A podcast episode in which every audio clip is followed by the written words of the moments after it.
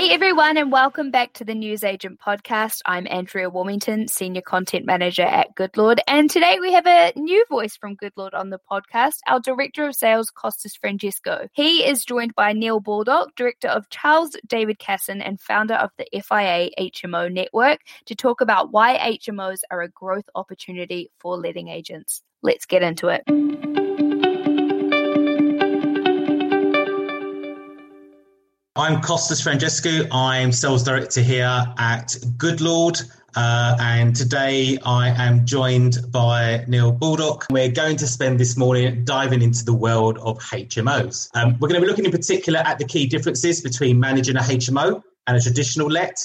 We're also going to cover off what legislation and licensing requirements you need to be aware of um, and which ones should be a key focus within your business if it's something you're either doing today or you're looking to introduce. We're also going to cover some of the myths around HMOs. Uh, some of you might be scared off in the past. Uh, we'll see whether or not we can put those uh, those fears uh, to bed, uh, and also what the future might look like uh, from an industry advocate. We have in our mix a champion of the HMO sector. I like to call him Neil, Neil and we'll be he'll be sharing tips on how he's running a successful HMO business in his own rights. Um, so he, he does what it says on the tin uh, and also uh, delving a little bit more into what technology suppliers and anything other tips that he can give us on how to make that successful. So, uh, uh Neil, tell us a little bit about yourself. Yeah, hi, Costas. Um, so, my name's Neil. I am uh, one of the directors of Charles David Casson, which is a, uh, a, sales and letting agency and HMO management company uh, based in Chelmsford, but we cover the whole of Essex. Uh, we've also now got uh, self-employed property partners kind of expanding out from us as well.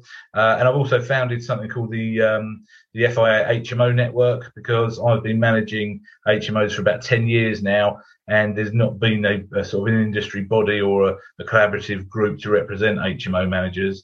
Um, and so I want to bring that to the industry. Thank you for making time today. Really appreciate uh, having a conversation with you this morning. Well, thank you very much for having me on. Yeah, lovely to be chatting to you guys. Fantastic. Uh, so the burning question, I'm sure, is everybody's head to kick us off. Is um, which of these did you do first uh, uh, this week? Then Neil, was it uh, was it the pub, was it the gym, or was it the hairdresser?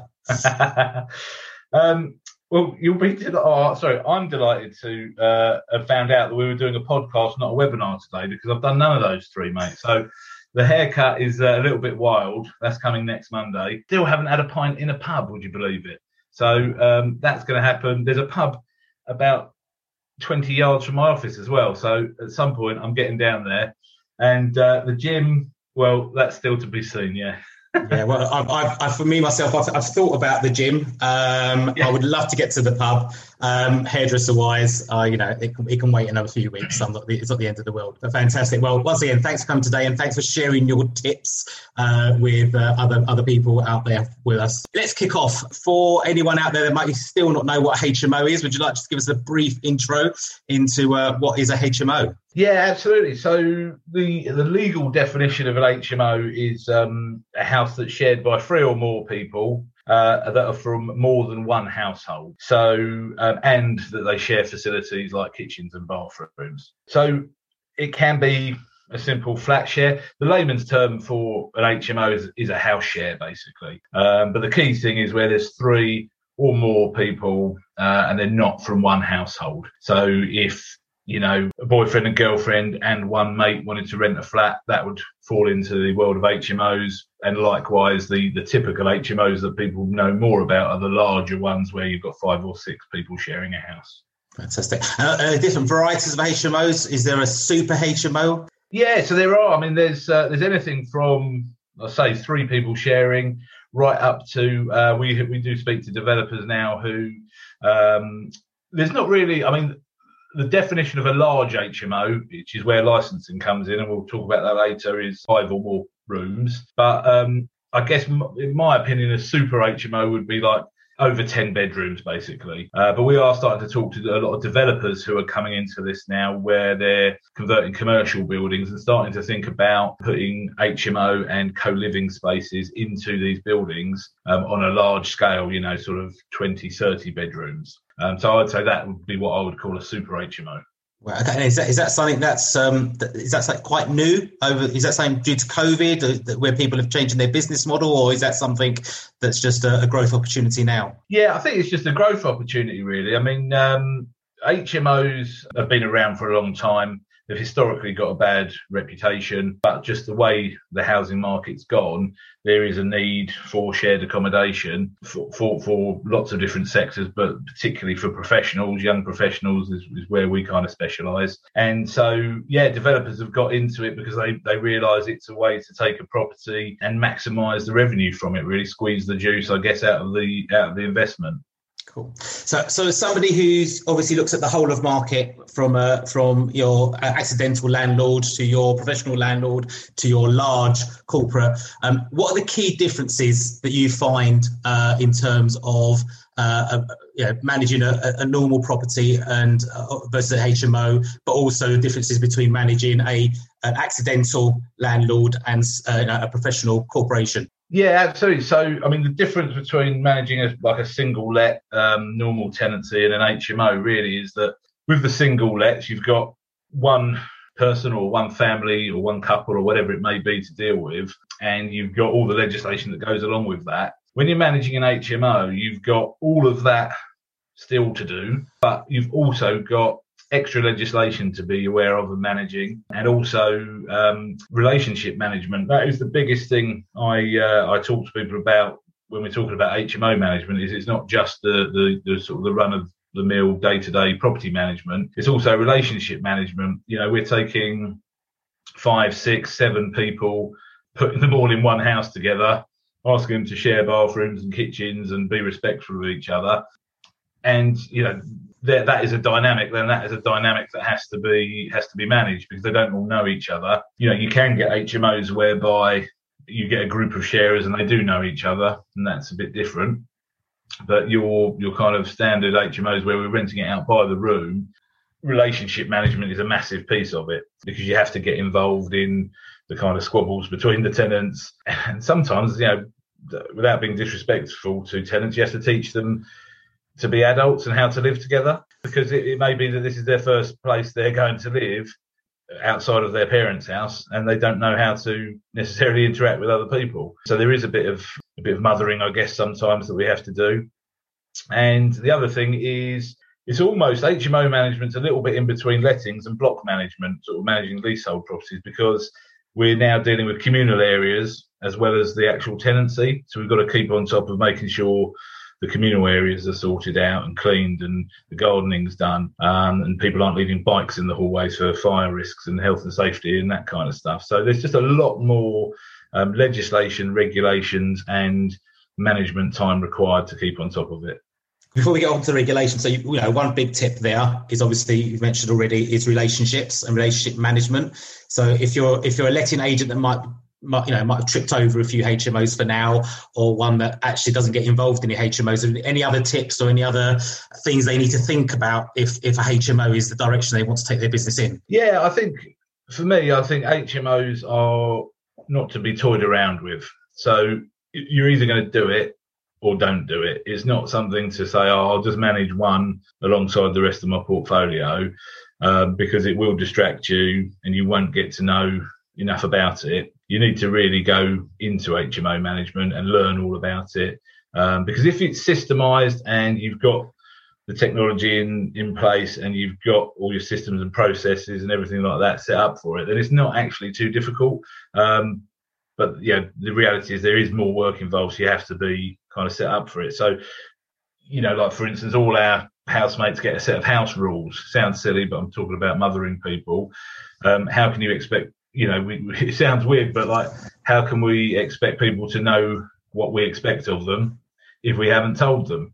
So we give them a set of house rules, and then they have to abide by those, and that's sort of like our Bible for the house is, you know, this happens at this time, and you mustn't do that after this time, and things like that. Because you need to have those kind of rules in place. And again, if you're only doing one of these, you're probably not going to learn enough about it to know well, if I don't put that in place, this might not go too well. Well, I'm, I'm, sold. I think I might change my house into a HMO and send you my four, send you my four kids. Just give me back four uh, well organised people. That'd be great. Uh, so, uh, if I'm an agent, though, uh, why should I be thinking about HMOs? You know, is there growth? How can you how can you persuade me that this is an investment I should be making into my business, a change that I should think be thinking about? Yeah, definitely. So, like for me, we've been managing for about ten years in Chelmsford and across all of Essex now, and we've been one of, if not own, the only, or at one point one of two agents across the whole of Essex that would do it. There are more people coming into the market now, but you've got a lot less competition in that space because there's a lot of agents that just haven't caught up with the times and um, kind of don't know. You know, they still believe the historic kind of reputation of HMOs. Um, so one, you know, less competition in the space. Two, for me, the type of client we meet is a lot generally a more professional landlord. So um, it also probably won't be the first property they've invested in. So if we're dealing with people um, that are investing in HMOs, they're likely to have a portfolio behind them. Um, and it also opens up conversations with developers and just a different type of client that actually can then lead to other opportunities. So, so some agents are, have been put, been put off by uh, HMOs in the past. Uh, hmm. the myth says it's hard work, it's it's not as rewarding as traditional tenancy. Um, you know, where do you sit on that? What, what are some of the myths that you may have heard, or or things that you you, yeah. were surprised by? Yeah, well, do you remember the program Rising Damp with Rigsby? He, he, I, I, was just about old enough. Yes, this is that old enough. Well, I wasn't old enough, but I still my parents my parents must have showed it to me. But um, when I do like a presentation on HMOs, I have a slide up with this guy Rigsby's face, and anyone who doesn't know Rising Damp should Google it and uh, and watch an episode. But it's a comedy about someone who took on a load of lodgers, basically, and the house was, as the title suggests, in a pretty poor state. And that is kind of the reputation that HMOs have. They're mostly known as student digs, DSS properties, people just taking lodgers on and not maintaining the properties. They've just got a really bad reputation. And, um, you know, I do know there were, and maybe there still are, HMOs out there like that. I once went to a property in um, Bishop Stortford when we had an office over there, and uh, it had a big square lounge, and the landlord had carved it up. He, he just literally carved it down the middle, one way, horizontally and vertically, and created four rooms. And to get to the back rooms, you had to go through someone else's bedroom. Now, obviously, that is where bad reputations come from, um, and it's completely unacceptable. And in these day and age, where we've got more regulation and licensing, you wouldn't get away with it, quite rightly so. But that is really where the reputations come from. But if people start looking at HMOs now, they realise that the, the quality of uh, of stock and the quality of development is is really quite high. So um, it also attracts a, a high calibre of tenant. And obviously, if you if you're approaching um, HMO landlord, professional landlords, the people that you know that make your life easier and, and make your tenants happy at the same time, um, what, what's the way? What, what you know? What, what tips have you got in terms of how to approach that marketplace, get your get your brand and name known? Yeah, well, I think it's a very much um, it's quite easy to get known because you'll probably be one of a few agents doing it. Um, obviously in, in the, some of the bigger cities like your Nottingham's, Manchester's, that Birmingham, the, you know, the real big cities, there'll be more people doing it because you're talking about bigger areas. But in, in most of the towns, you'll be one of a few, if only, if not the only agent, kind of looking to do it. So it's fairly easy to put that on your web page and actually then start showing up when people are googling HMO management. A lot of the property investor networks and there's a lot of HMO Facebook groups we run one called uh, the HMO Management Group, but there's there's there's a whole host of them out there.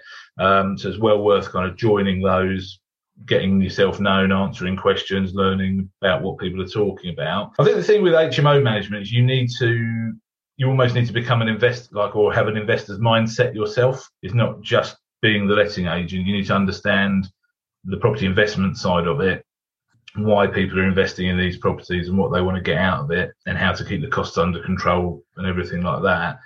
But I think, you know, attending landlord networking events, getting involved in online forums um, for property investors, that kind of thing is, is really how to get involved in it and just start telling people that you offer it. Fantastic. Yeah, absolutely. Great. Right. Let's uh, let's delve into the uh, the murky world of legislation and licensing. Um, so, what, what, are the uh, what, what what are the key ones we need to be aware, we need to be aware of? So, if, you know, if I'm entering into this world, what are the ones that should be first and foremost? Right. Should we talk about licensing and planning first of all? Yeah, yeah. go for that. And then we'll go to the legislation side. So, basically, uh, we've talked about what an HMO is, three or more people from more than one household that share facilities. But every, what they call a large HMO in the country now needs to be licensed. Um, and that's five or more people. So if you've got five or more rooms there, it has to have a license no matter where it is in the country anymore.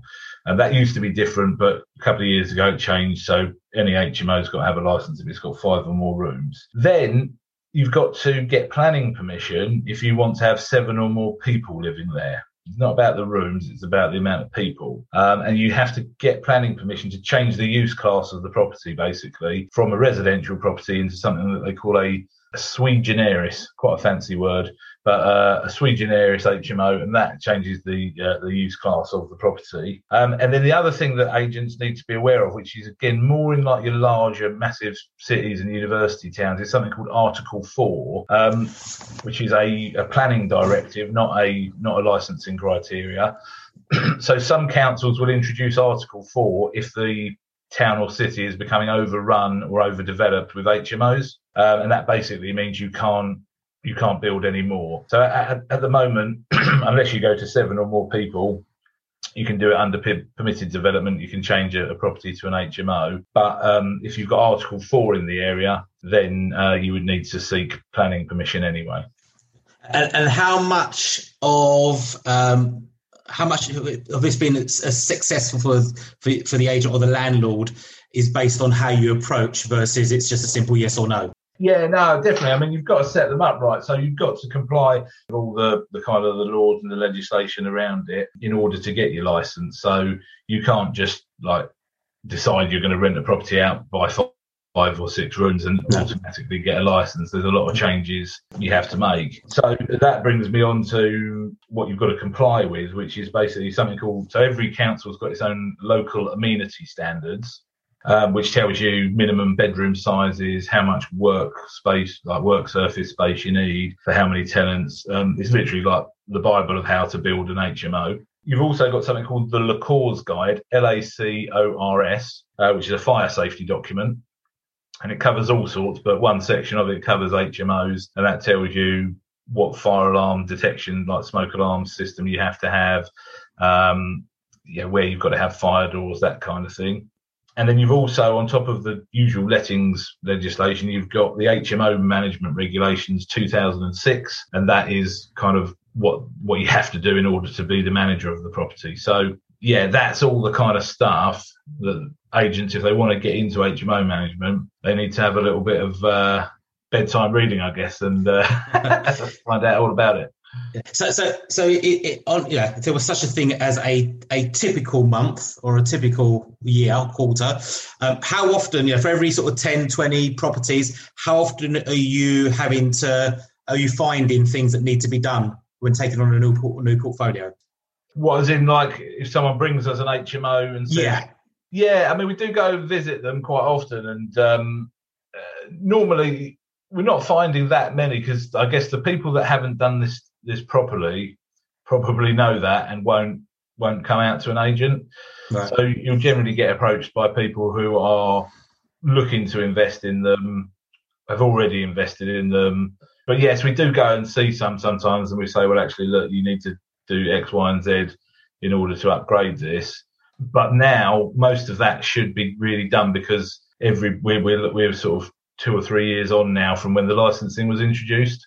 So it did, yeah, it took a couple of years to get licenses granted because, as with everything, when legislation comes in, the local council haven't got the resources to kind of put it in place. But now we should, there shouldn't really be any HMOs in existence because the council would have shut them down if they're not, they're not kind of up to scratch. But you know, people do go under the radar sometimes. And so, so it sounds like a little bit, a little bit hard work. It can be a little bit hard work, but what, what are the rewards? So, you know, from a financial perspective, how yeah. does it, how, how do the rewards um, compare obviously it's it's an additional marketplace, so it's adding to the revenue you can earn as a business. But how do the fees compare from managing a traditional let versus uh, managing a, a, a five six bed HMO for an agent? Yeah, definitely. Well, it's, it's, it's definitely a, like a growth area, like we said, because you can charge more money for it, and ultimately, because we our business model is charging percentages of rent we collect, the rental amounts are also higher because um, you know you might have a three bedroom or four bedroom semi detached property that normally brings in twelve to fifteen hundred pounds in rental income. If someone converts that into an HMO, it's likely to be bringing in two and a half to three thousand plus in revenue. So obviously, whatever percentage you're taking of higher rents is good anyway. But also, yeah, I mean, we we would charge like a minimum of 12% to manage an HMO. Quite often it's more standard across the HMO world that it's sort of 15%, whereas obviously single lets, the standard is around 8 to 10%. So you can certainly charge more money for it. And the way to justify that when you're talking to clients is okay, look, we've, we've got to do all the normal management. We've then got to manage the relationships. We've got to be experts in fire safety, local amenity standards, licensing, all this stuff. You know, there's a lot of value you can add as an agent to to a property investor. Okay, so that so it's definitely definitely financially worthwhile then. Yes, definitely. Yeah, I mean, hundred percent is. I think where it's probably not financially worthwhile is if you try it. If you try and do one in amongst your normal lettings business, it will cause you problems and it will maybe upset the business. But if you set up a department for it and you take it on, or, or you know you dedicate yourself that I, I want to go into that that management world, um, then it's definitely lucrative because you are able to charge more money. You, you shared some tips with us earlier, and I know that um, as, as as a business, um, you are helping a number of other agents in terms of growing their mm. HMO portfolio and helping them, uh, obviously, overall, just increase the business. What are you seeing when, when you're going into these other businesses to support them and help them? What either mistakes are you seeing or what are you adding to them, helping them with that is making a big difference to them moving forward? Yeah, well, uh, you know, we're just enabling. So we've founded um, something called the FIA HMO network because out there, you know, we've got like ARLA, we've got the NAEA, the Guild, we've got a lot of industry associations, but there aren't any for HMO managers. There are no kind of collaborative group for HMO managers. So that's why we've launched that. And really, we're just adding processes and systems and know-how, giving people some training, telling them what we've done in the past. We've got a lot of obviously supplier relationships, technology that we use. So we're kind of just helping them to get set up in the correct way so that they don't have that issue whereby they try it and think, crumbs, this is a hell of a lot of work, you know, because we'll tell them, well, you know, don't do that. We, have got a proven model now that makes HMO management pretty straightforward. Do you have an example? Is there, is that, you know, is there one thing that, you know, if you always walk into 10 agents that have been sort of dabbling uh, with it um, and not really, not really focused on it, is, is there one thing that comes out time and time again? Yeah, I think lack of systems really and lack of lack of processes. So just dealing, de- being very reactive and just dealing with everything as it comes in and not recognizing patterns um, and then not putting systems in place to stop those things happening in the future. Um, and I guess that's probably the case across most businesses, though, really. Well, you, have touched on technology a couple of times, so uh, if it's if it's not too rude uh, to, to, share to share too many of your secrets at this point, um, what, what, you know, what technology are you using and successfully to help you uh, in growing growing outside of the business? Yeah, so um, of course, Goodlord we use for both sides of our business and have done for a long time. I'll come back to Goodlord because I want to give you the uh, credit you deserve. But um, so we use we use PayProp for rent collection because it allows us to set up an HMO and then put budgets in for it for the utilities and managing those sort of finances and kind of things like that. Um, and speeds up our rent collection because obviously if you've got although you've got more revenue coming in, you've got it coming in from more people as well. So you've got more payment, you know, the, the volume of transactions is increasing. Um, we use uh, flow to manage our maintenance, and that's very good because again, we can have the property on there as set up as an HMO. So if multiple tenants um, report maintenance to us, we can group that together and so we don't get overrun with the same report of maintenance from so many people. Um, and of course, Goodlord. And Goodlord, again, helps us because we can set the property up as an HMO. And so we're not having to input that property multiple times for each room. We can just set it up as one property with however many rooms it has and then allocate tenants to each of those rooms. Obviously, the digital signing is, is great for us, especially with HMOs where we've got uh, perhaps if we do have people on a sharers agreement, like a group of students or something like that, and they've got multiple guarantors as well, um, it just speeds up the whole process for us in terms of not having to get six people plus six guarantors into our office to sign documents.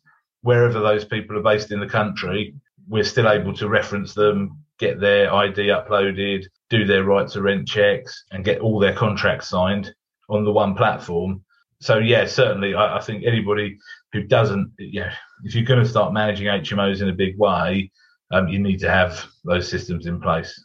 And those systems, those systems, are obviously, they're helping you save time, but what, what else are they doing? Is you know, the experience of the customers? What what what other values yeah. and benefits do they bring? Yeah, no, absolutely. Well, one the sign up process and the experience of the customer, I think, is great because through Goodlord, we can, as soon as they've viewed the property, we can send them an application form, get them to sign our documents to pay their holding deposits. We can take that straight away. We know our compliance is taken care of because, you know, the how to rent guide all the certificates, all our stuff that we have to cover under the Deregulation Act is all taken care of on the Goodlord platform. So we know every time we've never missed serving that, um, which is obviously great peace of mind for us as an agent. And then, yeah, the, the, the kind of the onboarding of those tenants is a hell of a lot easier than having to take all of those pieces and do them individually. And I've always said, even you know, take the HMOs out of it, but especially for those, but Goodlord saves us members of staff. There's no doubt about that. We would have to have more administrators in the business if we didn't have uh, have, have the Goodlord platform taking care of that administration for us. Okay, but there was one last thing that you could uh, you could say to persuade an agent that this is something they should be looking at. What would what would what would it be? Well, I, yeah, I don't want to persuade people to do it. Got, I think you've got to. I think you've got to be in, in, into it, and you've got to want to do it in a big way. But if I said it's it's done in the right way, HMO management is probably nearly doubly as profitable as a single let business. Then that's the reason I'd be getting into it. Um, and bearing in mind how we always want more stock and we're always fighting in the same fish pond for the same landlords. How about being one of the only in the next pond dealing with bigger clients that are also leading to other opportunities. And that's that's why we do it.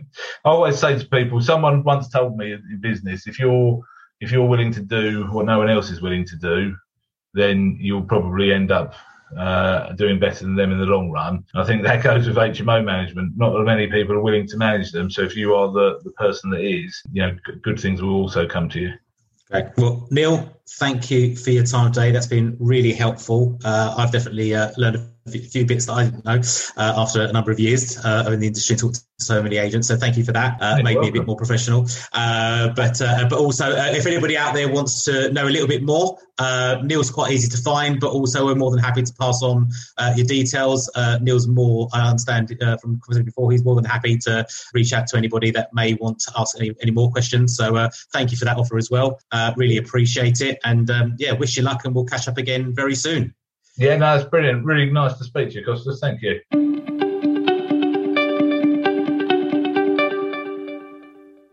Another big thank you to Neil for joining us and sharing his insights. If you want to get in touch with him, you'll find more information on his HMO consultancy at charlesdavidkasson.co.uk. We'll have the link for that in the show notes. We'll be back in a couple of weeks with another episode, but until then, do visit us at goodlord.co slash newsagent for the latest news and data on the lettings industry. You'll find free ebooks, on-demand webinars, and a whole host of other resources there. See you soon.